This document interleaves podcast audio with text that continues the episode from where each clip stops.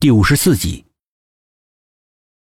那个白衣男人恶狠狠的把他往旁边一推，就要往前面追，两脚突然被什么给缠住了。他低头一看，许琴正双手死死的抱着他。白衣人不禁倒吸了一口冷气。许琴的后脑勺挨着他致命的一斧，早就已经死透了，怎么可能像个活人一样阻止他杀死苏应真呢？一阵冷汗顺着脊背流了下来。看着苏应真越跑越远，白衣人顾不得多想，狠狠心，举起利斧，丧心病狂的朝着许晴砍去。一下又一下，阴森幽暗的假山洞里面传来恐怖的骨头被砍裂的声音，还有液体飞溅的声音。苏应真在奔跑的过程中听到声音，下意识的回过头去。虽然洞内光线昏暗，但是从轮廓上，他也能够猜得出八九分来。知道许琴为了救自己而惨遭毒手，想要回去救许琴，恐怕早就已经死了，而自己也是绝对是羊入虎口，反倒是辜负了许琴的付出。想到这儿，苏应真心一横，发狂一般的往外跑。一出洞。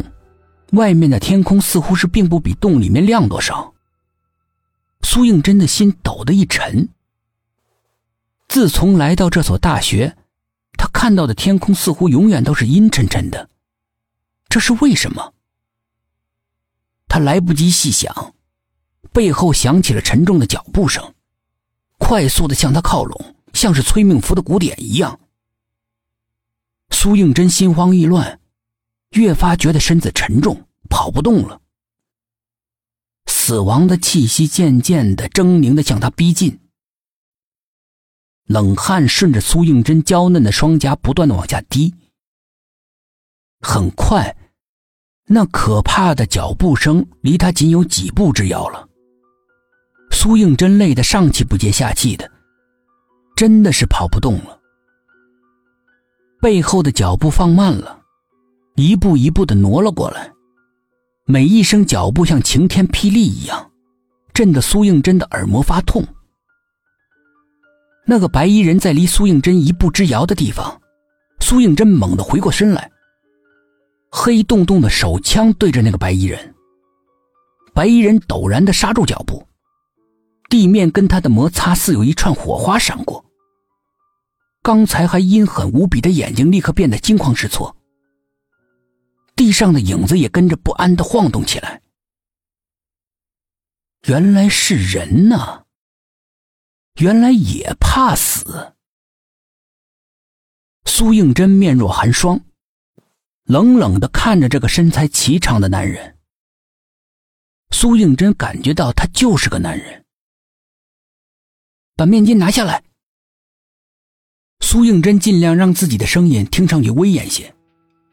可惜天生的娃娃音，再怎么装，他的声音听上去还是有些软绵绵的，带点棉花糖的甜腻。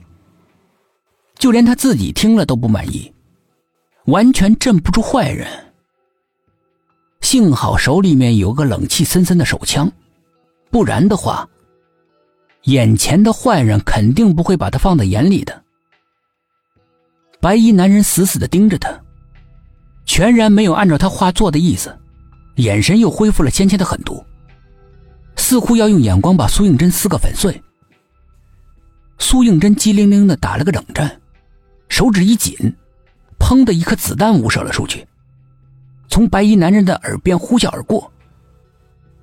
白衣男人立刻就僵住了，用难以置信的目光看着苏应真。苏应真将计就计，掩饰自己的失误，再不拿下来。下一颗子弹，就打在你胸口上。那个男人显然有些害怕，极不情愿的慢慢的抬起手去接脸上的面巾。苏应真目不转睛的，全神贯注的盯着他。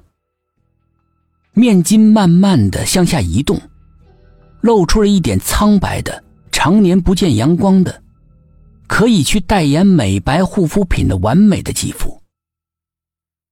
眼看着那个男人的真容就要显露在他面前了，苏应真又紧张又激动，持枪的手微微颤抖着，却全然忽略了越靠越近的危险。